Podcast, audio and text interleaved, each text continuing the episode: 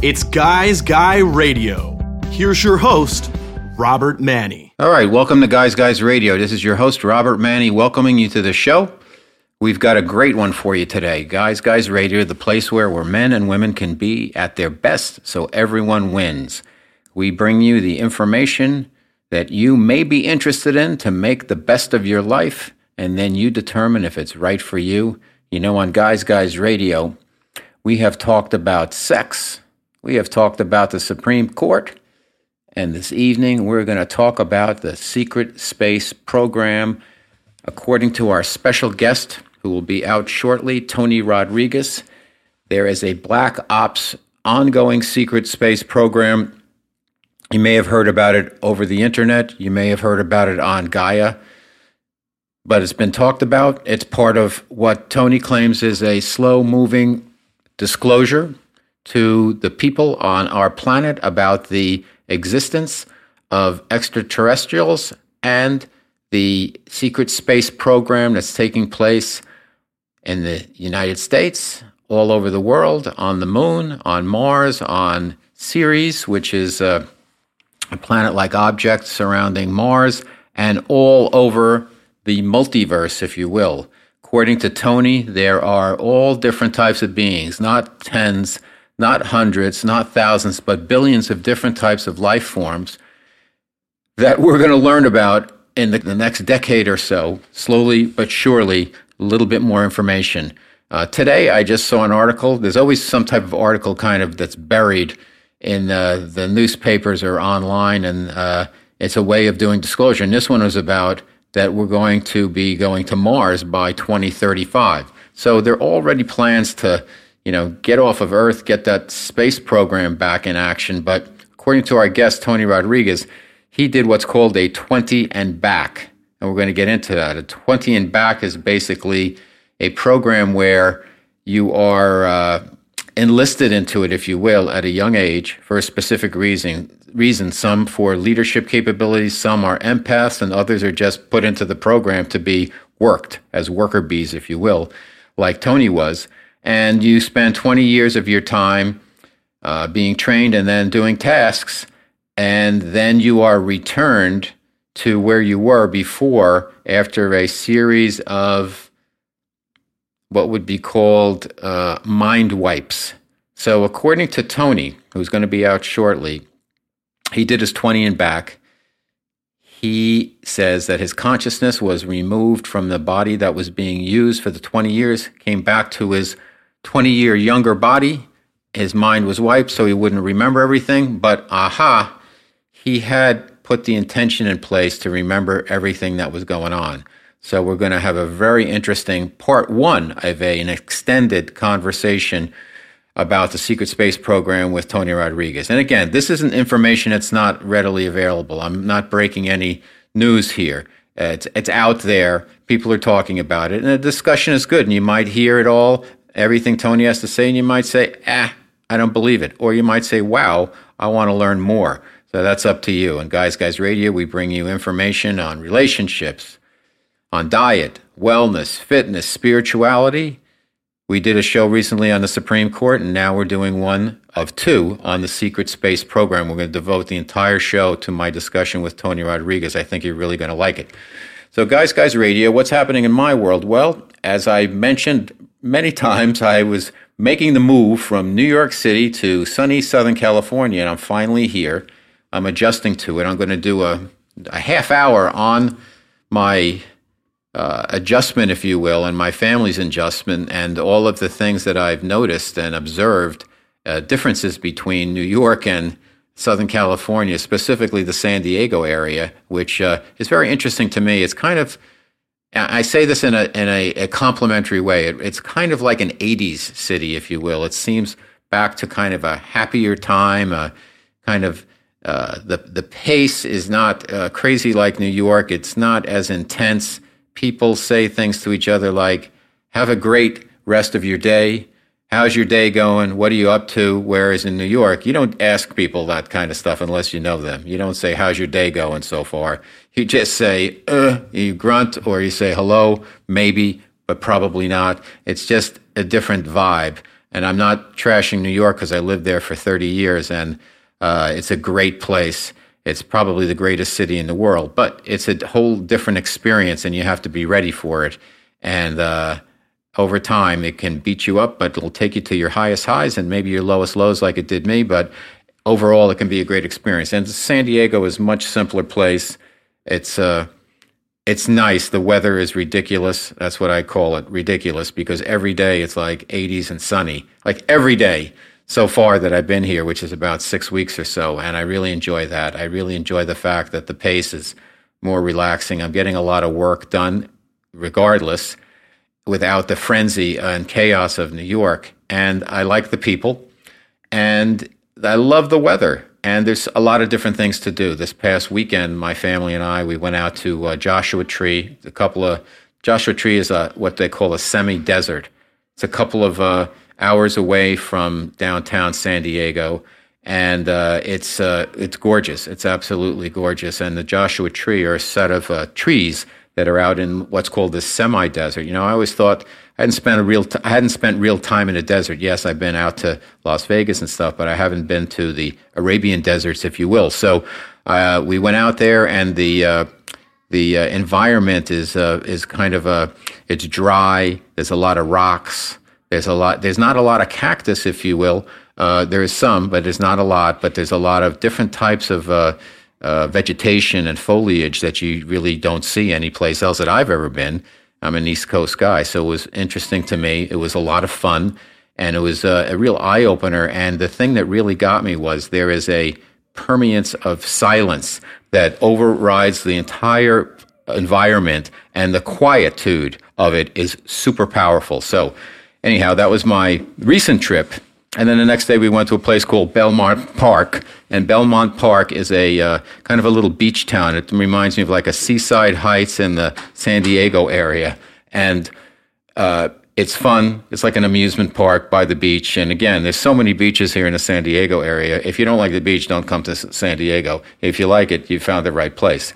And I, I love the beach. I'm not, I don't just hang out at the beach, but I, I love having it nearby and accessible. So anyhow, having a great time so far here in San Diego. We're going to bring out our special guest, as I mentioned, Tony Rodriguez. We're going to talk about the Secret Space Program. This is Robert Manni, your host on Guys Guys Radio.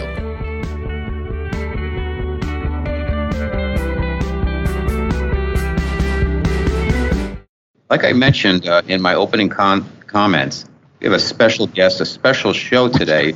We have uh, somebody who was uh, in what's called the Secret Space Program, joining us on Guys Guys Radio. And as, as we do on Guys Guys Radio, we bring you information. We don't make determinations, we don't uh, take sides as much as possible. And uh, I just really want to get people's stories out there that may be of interest to you, and then you can factor in hey, this is something that I need to know about, or this is something that's interesting, or hey, just not for me. So I've got somebody special here who was part of, again, the Secret Space Program. His name is Tony Rodriguez.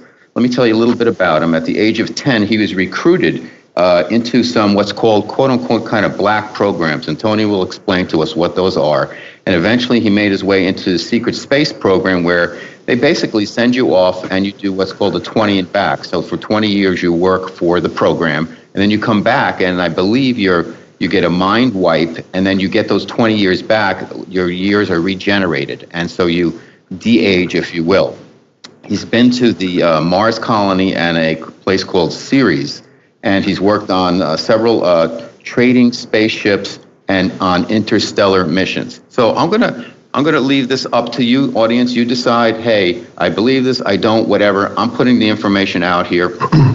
Tony Rodriguez on the show. I saw Tony on Gaia along with a lot of other uh, folks on there, Corey Goode, David Wilcock, and some other people, and I thought it was fascinating. I watched many shows, and I thought, hey, I'd love to talk to one of these folks. And sure enough, Tony and I got connected on social media, and here we are. So welcome to Guys Guys Radio, Tony Rodriguez. Hey, uh, thank you for having me. I'm glad to be here.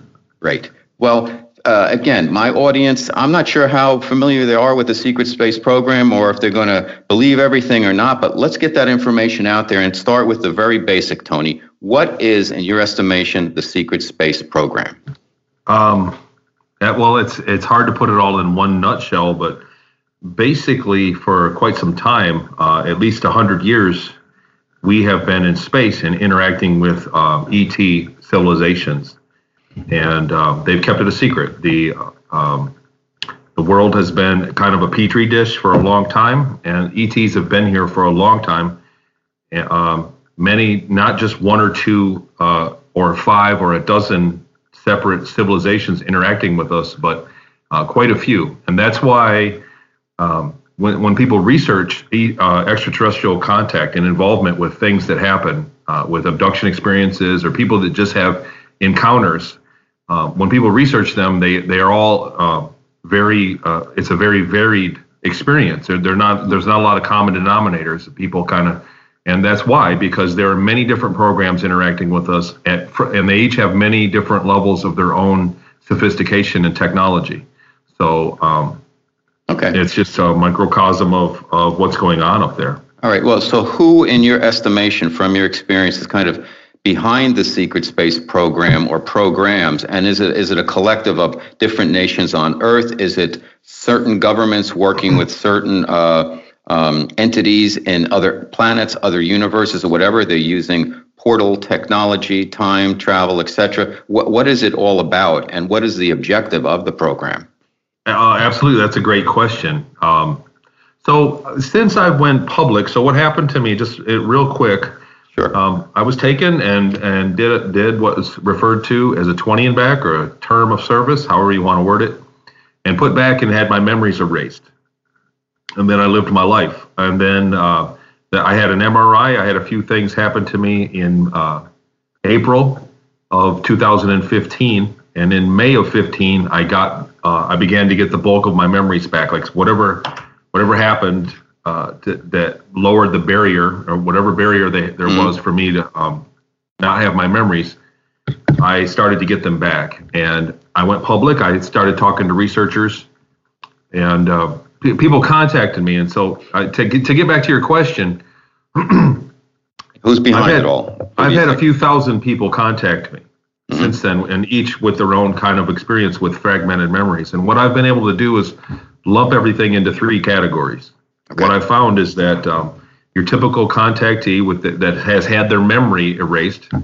Um, they come into three categories. The one is a human space, human-based program. So, mm-hmm. um, the United States has has a couple separate programs. There's a seems to be an international space program, secret space program. Uh, I I uh, I've heard there's an Asian one, and um, and then there are ET programs.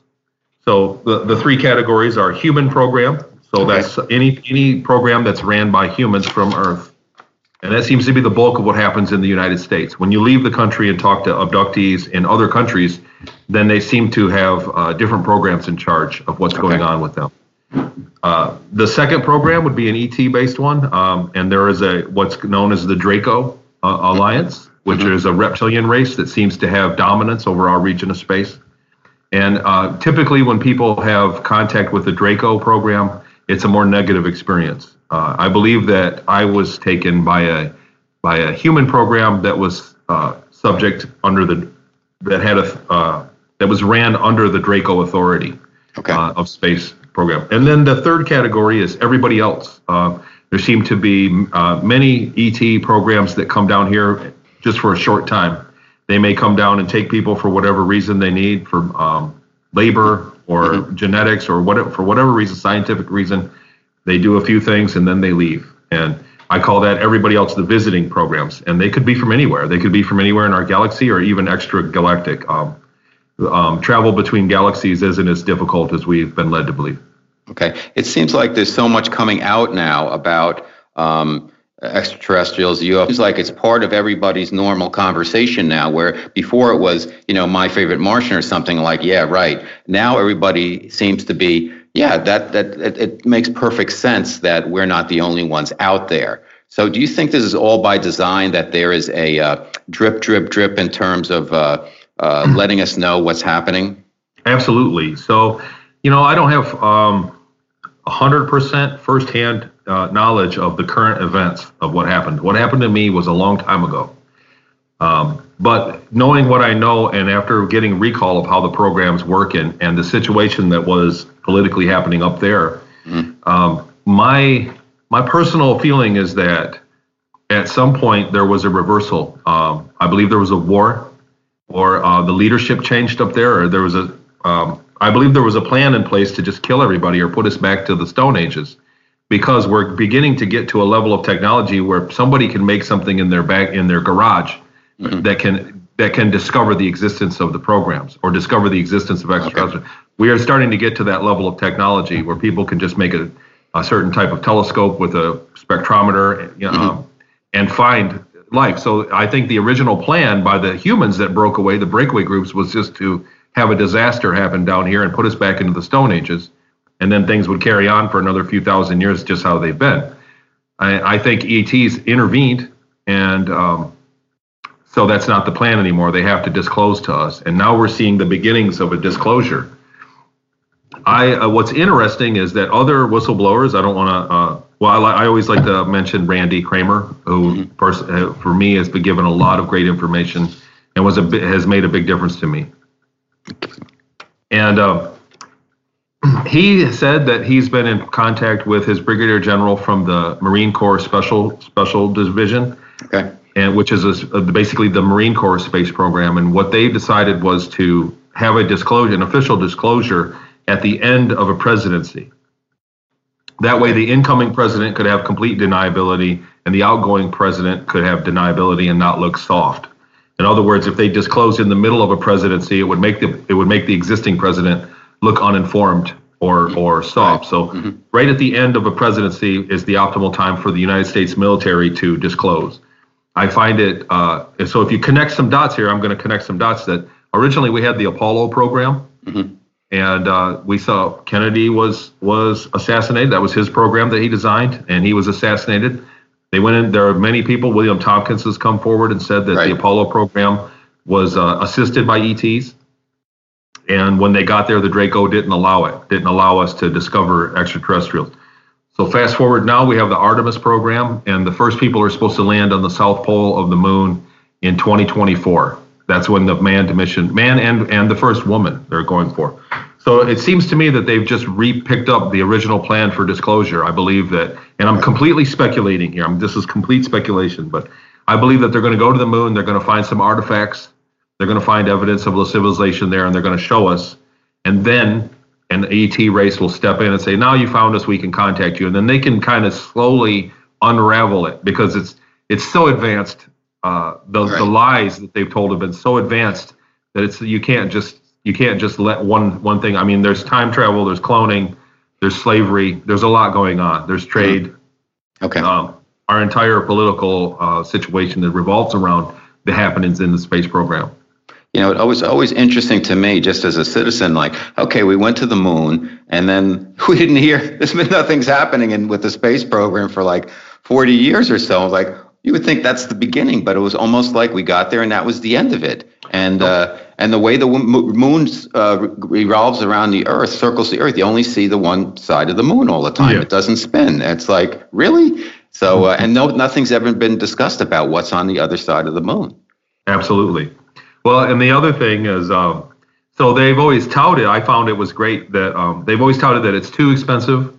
There's no way we can go back to the moon. It's too much manpower. They've even said this as recently, you know, is into the 2000s. You know, uh, 2005 back then there was a conversation, and they said no, we it's just not feasible to go to the moon. There's no reason. And then all of a sudden, lo and behold, mm-hmm. we have a changing of the guard. We have uh, a different president in office.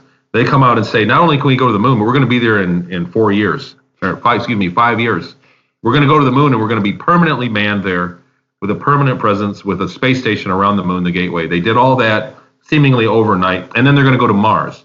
Right. So it's it's it's not like the technology was the problem. It's more like the uh, the permission was the problem, and all of a sudden that's changed recently. And now you're seeing more ETs in the public eye, like you said, in in pop culture. Mm-hmm. You know, there's astronauts, there's ETs on the on the commercials. Don't lay a hand on my right. butterfinger; it's an ET. Right, yeah. mm-hmm. And so, uh, and then, you know, when I was young, when you, most people said there was no life, they believed there was no life up there, which is which anybody that believes that just is, has no idea of the size of the cosmos. Anybody that has their head around the absolute uh, the numbers involved uh, with the stars up there. Anybody that knows can get their head around that big of a number. Uh, it's obvious that there's going to be life. Mm, right. But anybody that doesn't believe in life there up there, I think, just is ignorant of the size of nature. Or they don't want to know, maybe, because I think what's happening today is there's uh, two different types of people. I think there's people who want to know the truth about whatever this topic is, and then there's other people they don't want to know the truth because they're afraid that the truth might make them look foolish, like I've been fooled my entire life, and they can't handle that. And other people say, I want to know the truth, regardless of what it is, because it's better to know the truth than not know the truth. So I don't know. That's just my own personal. Opinion, well, it's people to me. To me, it's people that are doing well within the system don't want to change the system, and people okay. that are not doing right, well right. within the system want to look at why they're not doing well and what's going on. Something's wrong, mm-hmm. and those are the people that are aware.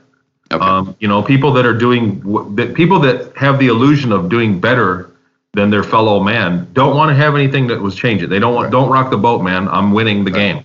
Right. And so I think that's what's going on. And I guess also uh, that there's a lot of, uh, and I always wonder about this, where I think the movies are used in many ways to kind of uh, do the little drip, drip, drip in terms of technology and things like that, and then also to create a potential fear in the ETs, where uh, everything I've uh, been subject to by watching Gaia and listening to folks like yourself is, you know, there's some good ones like anything else with people. There's good people and there's not so good ones, but uh, it seems like the government might be into okay let's put a level of fear out there. So if we do have an issue with ets we can keep, tell everybody we have to you know protect them. But then when you take that to the you follow that track of thought uh, from what i watched on gaia uh, it seems like certain civilizations have brought in outsiders to protect them only to end up being the couriers if you will to put them into an enslavement, I put that in quotes, type of uh, future?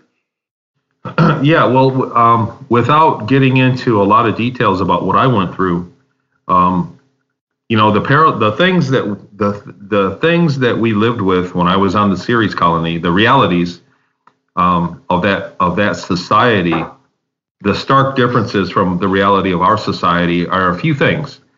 Um, one is that we're the top of the food chain that we're the mm-hmm. smartest things there are. And the fact is, we're not. And there are many, many, many civilizations that are very far advanced above us, um, more, more abo- higher above us than we are above our, our pet cat or our pet dog. And mm-hmm. not to take anything away, call us stupid because we're very, you know, our form of consciousness is very, very um, potent and very intelligent. But there are other beings in, in the cosmos that are far more intelligent than us, and we've been lied to about that, so that we don't even aspire to be better. Mm-hmm. You know, that's the key: is that we're not aspiring to be better. We're so just we have, so we have more power. Is this what you? Is that we have more power than um, we're being led to believe, and that kind of keeps us down. Well, there, well, or we do okay. have less power. Well, no, no, just just that we think that we're at the top of the we're at the the top of of existence. Mm-hmm. So people are not trying to become better. Very few people are trying to better themselves. Most people are trying to get ahead financially. And the ones that are have gotten ahead, I look around me where I live and I see people that are all they've got their survival solved, but there's no aspiration to be morally better, mentally smarter, mentally better. There's absolutely zero. And uh, because they think that they have already that that's everything you sh- you should do. Uh, you know, it's the survival part of it. And if we had an example of of higher beings that we could see on TV that we could interact with. We had that example. I think I think our quality of life and our our our general the quality of our society would go up dramatically and very quickly. Okay.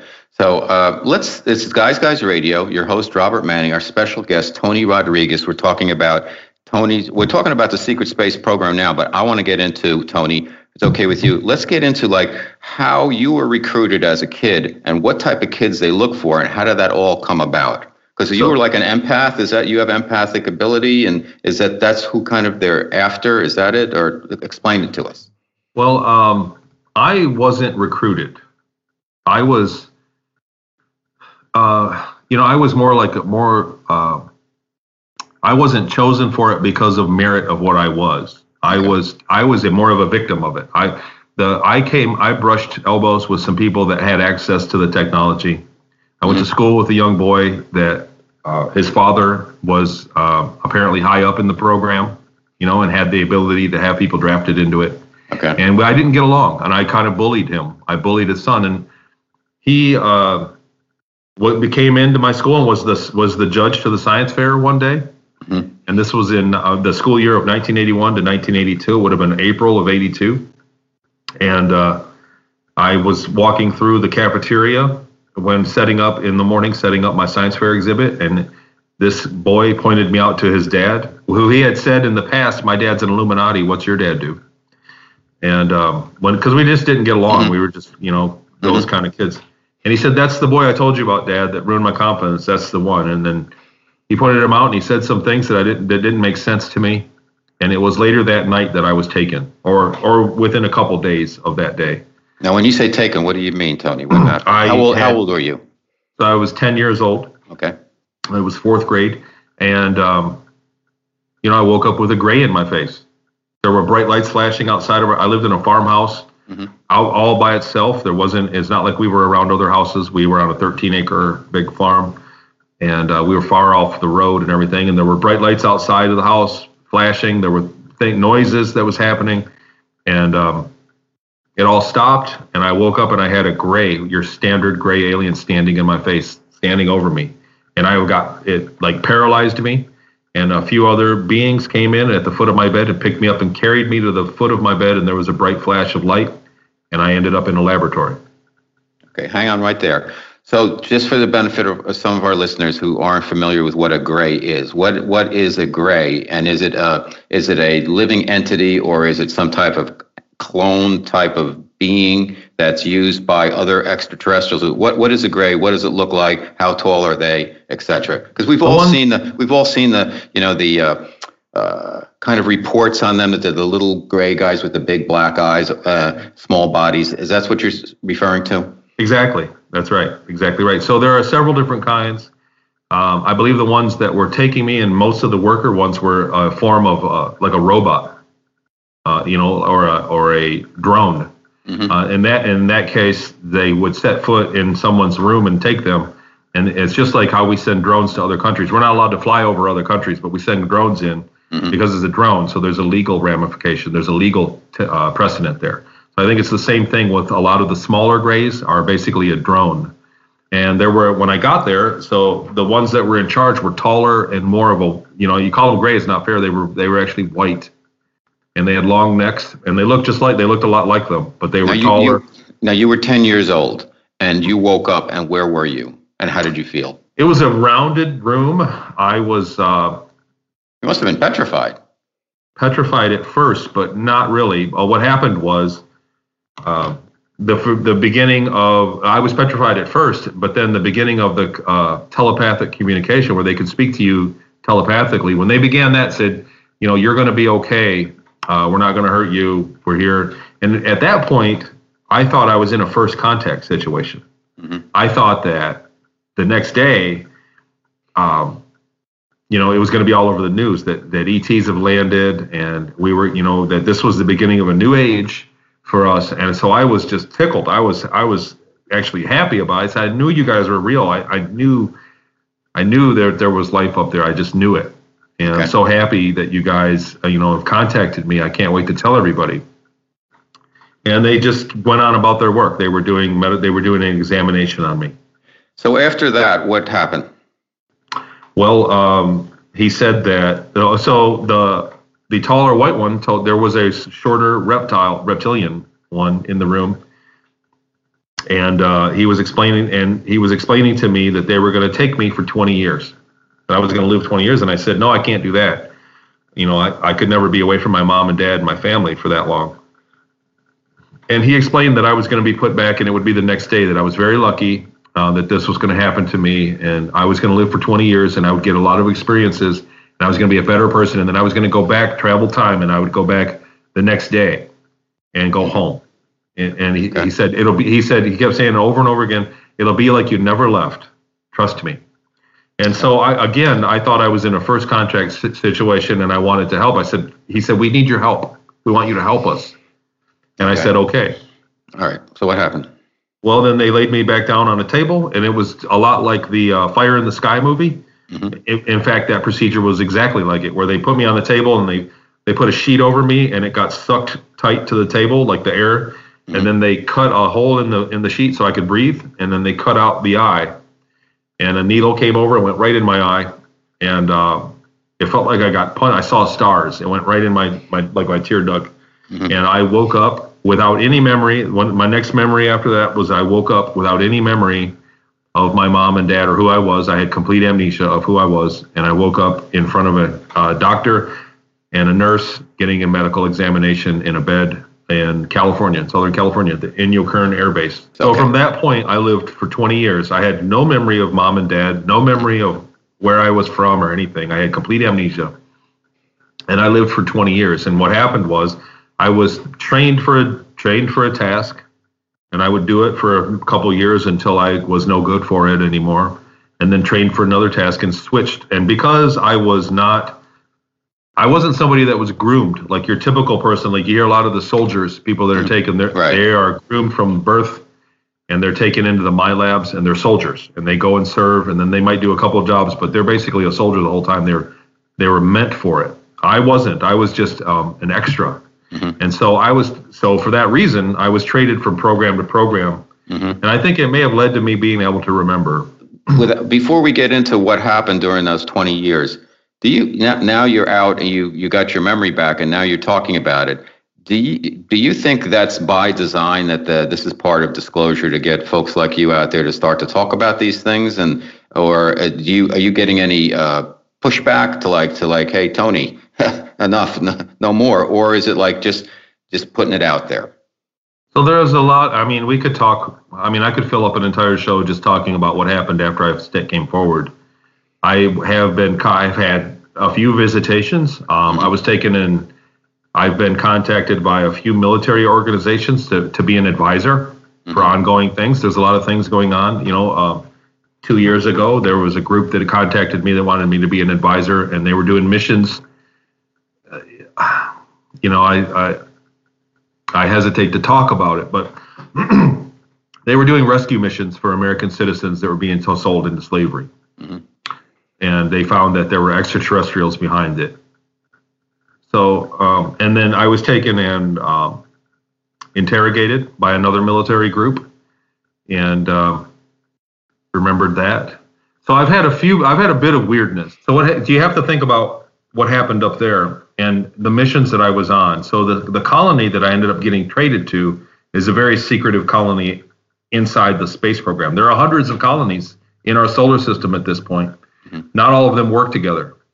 So I, there's a database where there was a job that I was went to, and I ended up for a German colony, the Ceres Colony Corporation, and they don't really do business with the United States. Um, They don't really do business with the rest of the colonies. So there's a really there's a wall of secrecy there. During missions there, that we were we were not only trading with ET species throughout the galaxy and in other galaxies, we were stealing from them. There were missions where we stole, where we outright dressed in different clothes and posed as different people mm. and went down as if we were trading and we loaded instead of loading up the boxes we bought we loaded up other things that we weren't supposed to for technology. Mm-hmm.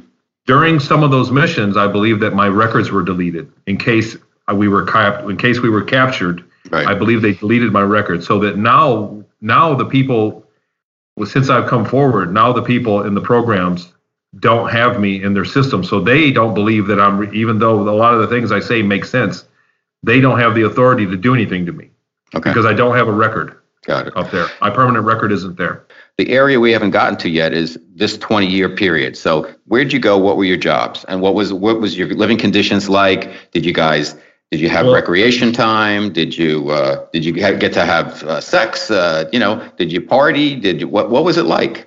Well, uh, in 20 years, there's a lot that can happen. There were a lot Yeah. of different circumstances. Um, the first six years or so, I was on Earth. Okay.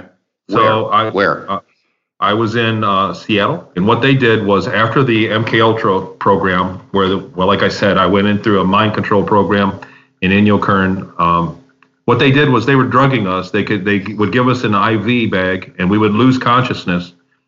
And when I woke up, people were blown away by the things I said. So that it was it was a military, it was a near death experience. They would bring you near to death, and then I apparently they could speak with other entities and get information from the past and the future. Mm-hmm. And these this was a uh, a military grade psychic that they had. And they were kids, and there were about a dozen kids that went through the class that I did. And what I ended up do- doing was going to Seattle, and he did that. I witnessed of him.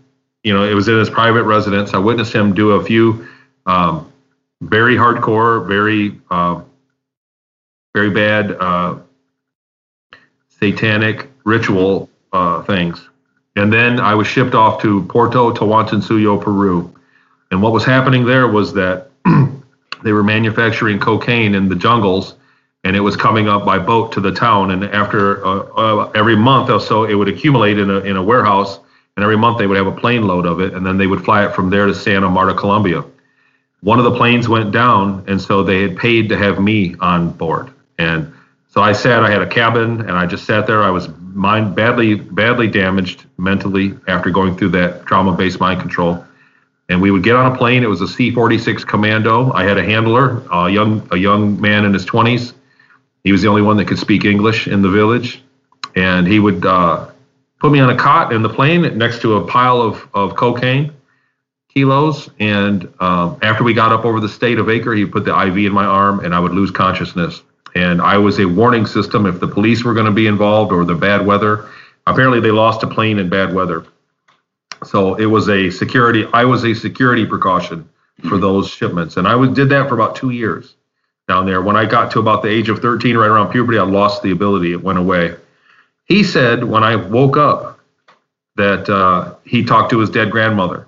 He said that there were times that I talked in fluent Spanish, and I don't, I do not know Spanish. He said that after a while, um, the people in the village, where he had a piece of paper with questions from everybody from the village that he was asking me while I was under, because for the rest of the most of the flights were, you know, they didn't need me there. But he said that while I was under, I, I, many different people spoke out of me, spoke through me. Many different people were speaking through me, and he was getting information. And he said they, they were blown away that everybody got out of my way when I walked through the village after a few months of it. Um, I was there for a couple years, and um, what happened was they were giving us a cocktail of drugs every morning. We do calisthenics every morning, and they give us a, a bunch of pills to take, and they changed it. And I was allergic to one of the pills, and after a couple of days of it, I became I was just very ill. I would I would throw up, and I couldn't do it. And they said that if you you're either going to take these pills or you're going to be sold to the military. And about two weeks after that, she took me and dropped me off behind a shopping uh, center and two guys in a van gave me a gave me an injection. I lost consciousness and I woke up on a on a craft on the way to the back of the moon. Uh, how, how, how, did you know? Uh, I'm sorry to interrupt. You were uh, on the way to the back of the moon. How did you know where you were going, or where you ended up? Well, they told it was like um, being on an airplane, and and uh, there was an officer next to me, and they they told me that. And then when you got close to the moon, the side of the the side of the craft, the wall would turn transparent, and you could see it. Mm-hmm. You know, how long did how long did it take you to get to the moon? Was it well, like I woke super, up super fast, or it wasn't long. I woke up on in route, mm-hmm. and uh, probably only um, 30 minutes before we were landing. Um, so uh, that on that trip, uh, there was another trip earlier prior to prior to Seattle when I went to the moon as well for a surgery, and uh, that trip was uh, an hour and a half, two hours. Okay. All right, so you get there. What happens?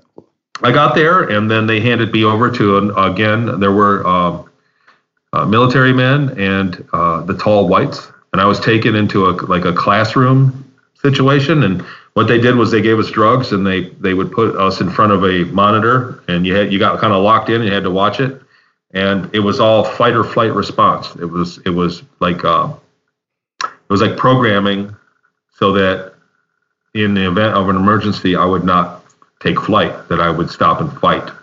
And that was the extent of my military programming. That was the, that was my military training. Wow. It was fight or flight. And, and it was so that in the event of danger that I would rather than run away and try to save myself, that I would try to sacrifice myself for the other soldiers or they said brothers for your brothers. That was mm-hmm. what the, the movies always said, sacrifice yourself for your brothers. Um, we were taken from there and tested. We went to another base on the back of the moon on a small ship, and we were taken into a big arena, and uh, we were given uh, small canisters that were like a grenade, but they, we were told that after we walked in the arena, they would arm, and as soon as we hit the detonator button, and they would immediately go off. not a grenade. And if we had, uh, he how did he put it to us? He said, and if you see something that's going to uh, do harm to you, you might want to you might consider doing the right thing and blowing it up and saving your brothers or saving you know mm-hmm. other people. Got it. We went, went in there and they closed the door behind us, and on the other end was a giant uh, insect, like a spider, um, but a very big one, uh, like a 400 pound uh, insect, came on the other side and it began to approach us. There was a crowd. It was like it was like an arena. I couldn't see the crowd. There were lights up above us, but you could hear them uh, yelling. And it approached us. And one of the kids, there again, there were about a dozen of us kids that were in there. You know, um, in this program, and one of the one of them ran up to it and detonated that thing and blew its head off and blew himself in half. And I was told that he lived and they again, everybody crowd cheered, and then people in, in medical coats came in and went straight to him, and then they took us out and they gave us a, a medical examination in the hospital area, and we slept in our beds like a hospital bed that mm-hmm. night. And the following day, we were taken to Mars. We were loaded up on a much larger ship. Uh, it got from the moon to Mars very quickly, but it didn't have access to land. We stayed in orbit for two or three hours, maybe four hours, um, before we had clearance to land. And um, as soon as I landed, I was taken from that ship to a smaller one and flown to a forward base um, that was an underground base that had five levels, five or six levels. And uh, it was a play, it was a base meant for a few hundred people, and there were only about 50 people there. Apparently, it had been overrun in some conflict prior to that, and was a forward base, and, and so people didn't live there. And they set us up in in uh, office cubicles with cots. The the myself and the rest of the guys from my program mm-hmm. that uh, came along, and um, we were basically a support soldier. Um, we were like bait. Uh, it's called a bounding maneuver. So we had white environmental suits that we would go out and hike, and there would be two soldiers that had full body armor and uh, camouflage. Like they had a full armor suit, and in the gravity of Mars, they uh, the suits weighed them down enough to where they could walk around and run and jump as if they were on Earth. They had they were negatively buoyant, okay. but we we were not. We were we were had to struggle, so we couldn't really run very fast in the gravity because our suits were just environmental suits. They were they were very light. I did three missions, um, hiking missions basically, and on the third one we were engaged uh, by giant insects. I have some artwork that I worked with people and and and made but um, they're apparently they're indigenous insects to Mars, and we were engaged, and there were casualties. I was I had an arm taken off. A lot of people um, that never heard of any of this stuff before have a hard time believing that. Uh, but I did have an arm taken off. We had auto tourniquets. Uh, the soldiers had auto tourniquets inside their armor. So if they lost an arm, the armor would tourniquet immediately. We had auto tourniquets. It was about the size of a pack of cigarettes with a cord on it, and you would grab it and kind of pull it and then you could put it around your limb and press a button and it would tourniquet. Um, that happened, uh, and I lost an ankle, uh, my foot under the ankle. So I had to crawl over to another to a, uh, another person and take his auto tourniquet and put it on, and the soldiers marched me back. Apparently, for whatever strategy, whatever that program was trying to achieve, they were trying to make uh, numbers. They were trying to use soldiers that were that like there were people like me that were just taken, that were not meant to be a soldier, people that were slaves, perhaps people out of prison. They were trying to put numbers on the ground, boots on the ground, rather than a soldier that was, you know, expensive and made for it to try to match the bugs. Okay. All right. Let me let me uh, interrupt you there. So, how did you get your arm back? They have technology which would grow, regrow the limb. You know, that's funny. Um, everybody asks that. So um, they had canceled the program, but what happened was the Sioux soldiers found me, and mm-hmm. they the suits had things they had uh, things that would inject you, and when you did, you you felt great. Um, uh, I lost a lot of blood, and he carried me back, and it was a few kilometers back to the base, which was basically just a door in the side of a mountain. And uh, he carried me back, and he kept slapping me, he wouldn't let me go to sleep and uh, I kept wanting to pass out. And He said, "Look, if you keep it up, you're going to see the purple sunset. You always wanted to see a purple sunset. You know, keep it, we're almost, it's almost time." And uh, I kind of did. It was it was a bad weather day, but I kept wanting passing out, wanting to go to sleep, and he wouldn't let me. He kept injecting me. He had his own uh, uh in his suit, he had those those things too as mm-hmm. a stimulant, and he would inject me with them, and I would last for a while, but it was very painful. But um, as soon as I laid eyes on the door to get back in the base, he let me pass out, and I went to sleep. And when I woke back up, I was in a hospital bed with my arm and my leg back. So wow. how it happened, you know, the process of how it happened, I don't know. How? Let me ask you this. So you go, you know, they're using you kind of as cannon fodder. You go out there, they bring you to Mars, they throw you out there with some other guys, and you engage these insectoids, and you have to kind of deal with them. Why don't they? And if they're the enemy, uh, why can't they just use like nuke them or whatever, lasers or something? Just take them out instead of having like this hand-to-hand combat. Uh, you know, that's a great question. And honestly, the overall, the macro political um, stuff, I don't have any real real insight into. Mm-hmm. To be honest with you, I believe that Mars has uh, isn't completely owned by us, and I believe that the insects were a worthy a worthy opponent, something that they couldn't nuke, um, mm-hmm. because they had the ability to defend themselves. I believe that they they were a worthy opponent, they couldn't do that. And they were territorial. So the only time that they really needed to engage the insects was to invade their territory. Mm-hmm. Other than that, they left each other alone. The insects had a different kind of mentality altogether from what we think about in normal war.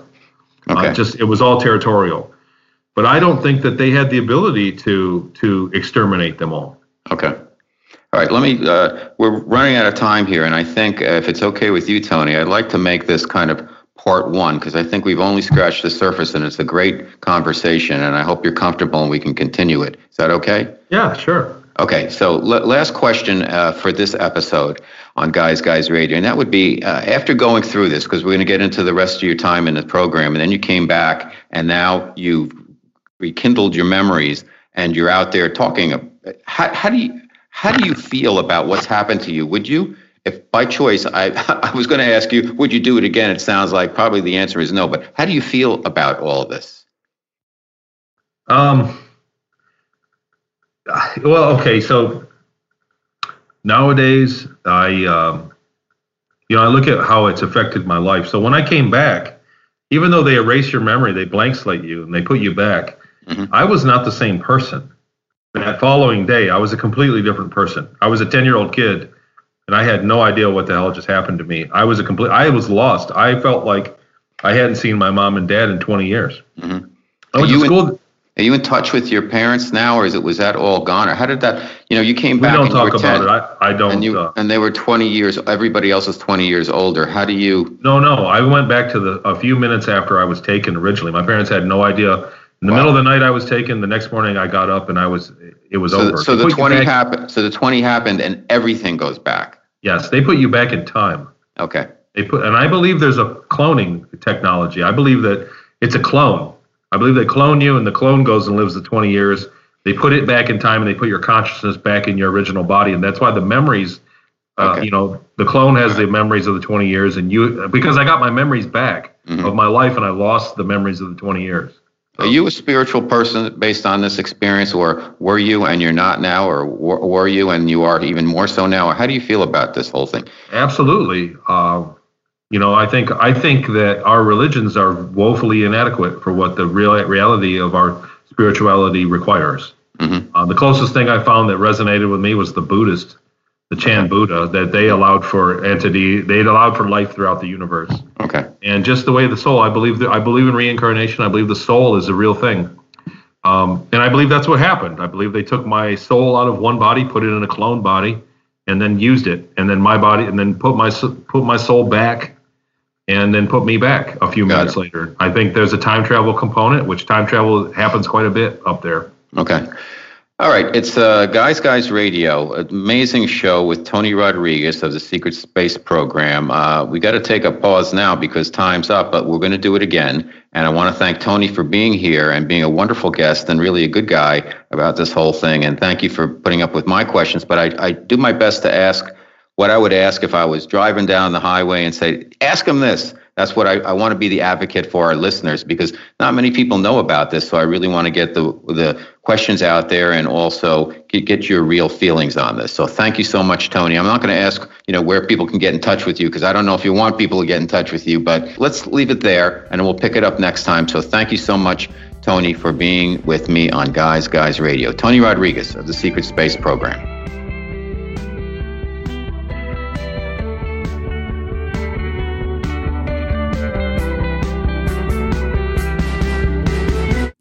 All right, Guys Guys Radio, Robert Manni, your host here. Wow, what a compelling interview, discussion with Tony Rodriguez about the Secret Space Program. And that's only part one.